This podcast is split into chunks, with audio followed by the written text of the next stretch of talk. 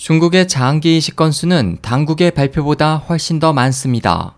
장기는 주로 수감자로부터 강제로 적출된 것이라는 내용의 최신 보고서가 22일 미국 워싱턴에서 발표됐습니다.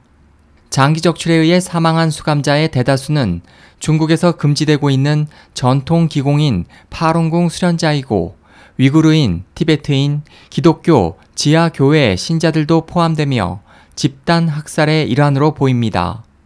피비린내 나는 장기적출 대학살이라는 제목의 약 800페이지 분량의 이 보고서는 장기 이식 실시가 허용된 병원 수, 수용 가능한 환자 수 및 당국의 다른 공개 정보 등을 정밀 조사한 결과 중국의 장기 이식 실시 건수는 당국이 발표한 1만 건을 훨씬 더 넘는다고 밝혔습니다. 이번 보고서는 캐나다 인권 변호사 데이빗 메이터스, 전 캐나다 아태 담당 국무장관 데이빗 킬고어와 중국 문제 전문가로 알려진 미국 저널리스트인 에단 구트만에 의해 공동 작성됐습니다. 메이터스 변호사는 이번 보고서 발표와 함께 워싱턴 내셔널 프레스 클럽에서 열린 기자회견에서 중국 당국 발표의 불투명성, 의료 기관에 의한 정보 은폐 등으로 확실한 데이터를 얻는 것이 어렵다면서 그동안 조사된 바로는 지난 15년간 중국의 장기 이식이 급격하게 증가해 연간 6만에서 10만 건, 총 100만 건을 넘는다고 말했습니다. 메이터스 변호사와 킬고어 전 장관은 지난 2006년부터 중국의 장기 문제에 관한 공동 조사를 진행해 왔습니다. 구트만 씨는 지난 2014년 출판된 대학살이라는 책에서 5년간에 걸쳐 파룬궁 수련자와 장기 이식에 관련된 의료 관계자, 고위 경찰 간부 등으로부터 관련 정보를 수집했다고 밝힌 바 있습니다.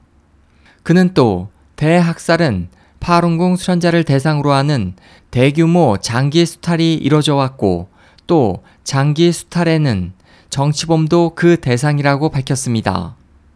그동안 중국은 꾸준히 제기되어 온 중국 사형수의 장기 이용 의혹에 대해 반중국 세력에 의한 유언 비어라는 일관된 입장을 취해왔습니다.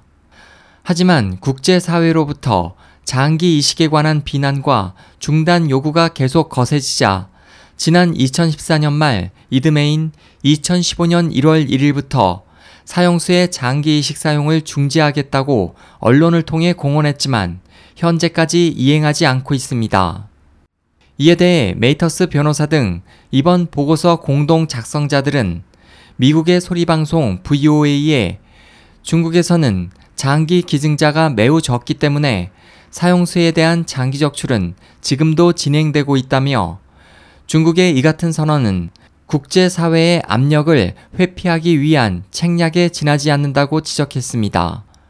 한편 미국 하원에서는 지난 13일 파룬공 수련자를 포함한 양심수에 대한 장기 수탈을 비난하는 343호 결의안이 만장일치로 가결된 바 있으며 이번 보고서 작성자들은 지난 23일 미 하원에서 이와 관련된 문제에 관해 증언했습니다.